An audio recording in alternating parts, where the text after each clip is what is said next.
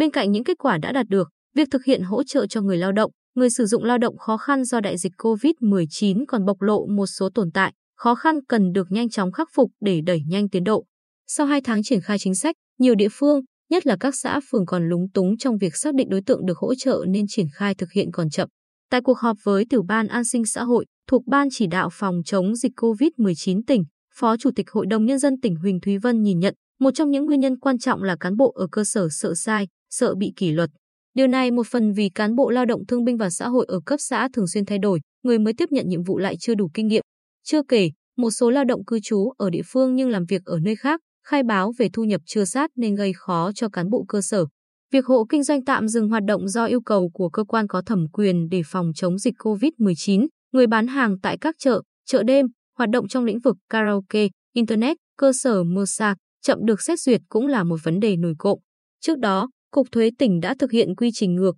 gửi danh sách 9.348 hộ kinh doanh trong tỉnh có đăng ký kinh doanh, có đăng ký thuế và nằm trong vùng rừng hoạt động từ 15 ngày trở lên đến các xã, phường, thị trấn. Tuy nhiên, Ủy ban Nhân dân các xã, thị trấn, phường chậm xác nhận mẫu số 11, ban hành kèm theo quyết định số 23 năm 2021, công khai, tổng hợp, báo cáo về ngành thuế. Sau khi đôn đốc, các địa phương đã giả soát lại được 3.499 hộ kinh doanh cá thể có đăng ký kinh doanh, đăng ký thuế bị ảnh hưởng bởi đại dịch. Ngành thuế đã thẩm định được 1.488 hộ kinh doanh. Ông Nguyễn Mỹ Quang, Giám đốc Sở Lao động Thương binh và Xã hội nhấn mạnh, vừa qua, lao động tự do hoặc làm việc trong các hộ kinh doanh, hộ không đăng ký thuế, lĩnh vực ăn, uống, bưng, bê, rửa chén, bát và làm vệ sinh, buồng, phòng trong các nhà nghỉ, homestay vẫn chưa được quan tâm.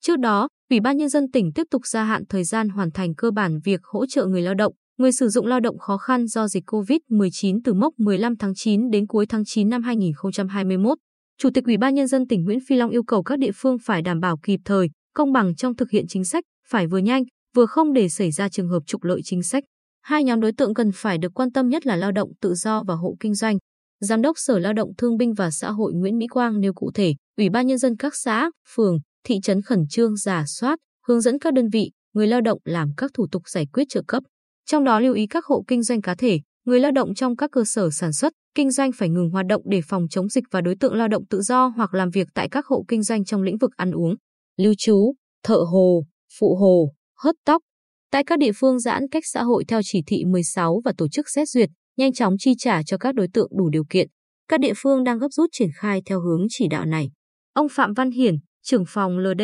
TB xã hội thị xã An Nhơn, cho biết thị xã đã tạm ứng ngân sách để tiếp tục chi hỗ trợ cho thêm 7.060 lao động tự do với tổng số tiền 10,5 tỷ đồng. Tổng số lao động tự do được phê duyệt hỗ trợ đến thời điểm này là 9.069 lao động. Thị xã An Nhơn cùng với thành phố Quy Nhơn là hai địa phương có số lao động tự do được hỗ trợ hơn 9.000 người địa phương. Thị xã Hoài Nhơn có hơn 7.500 người lao động tự do đã được hỗ trợ. Tổng số lao động tự do trong tỉnh được hỗ trợ đến ngày 27 tháng 9 là 31.372 người với tổng số tiền hơn 47 tỷ đồng. Theo thống kê của Sở Lao động Thương binh và Xã hội, đến nay, các huyện, thị xã, thành phố đã trình Ủy ban Nhân dân tỉnh phê duyệt hỗ trợ 1.473 hộ kinh doanh với tổng kinh phí hơn 4,4 tỷ đồng. Trong đó, địa phương có số hộ kinh doanh được phê duyệt cao nhất là thành phố Quy Nhơn với 551 hộ, tổng số tiền hỗ trợ là 1,653 tỷ đồng. Trong số này, đã có 171 hộ được chi hỗ trợ với tổng số tiền là 513 triệu đồng. Ông Nguyễn Văn Dũng, trưởng phòng Lao động Thương binh và Xã hội huyện Tuy Phước đề xuất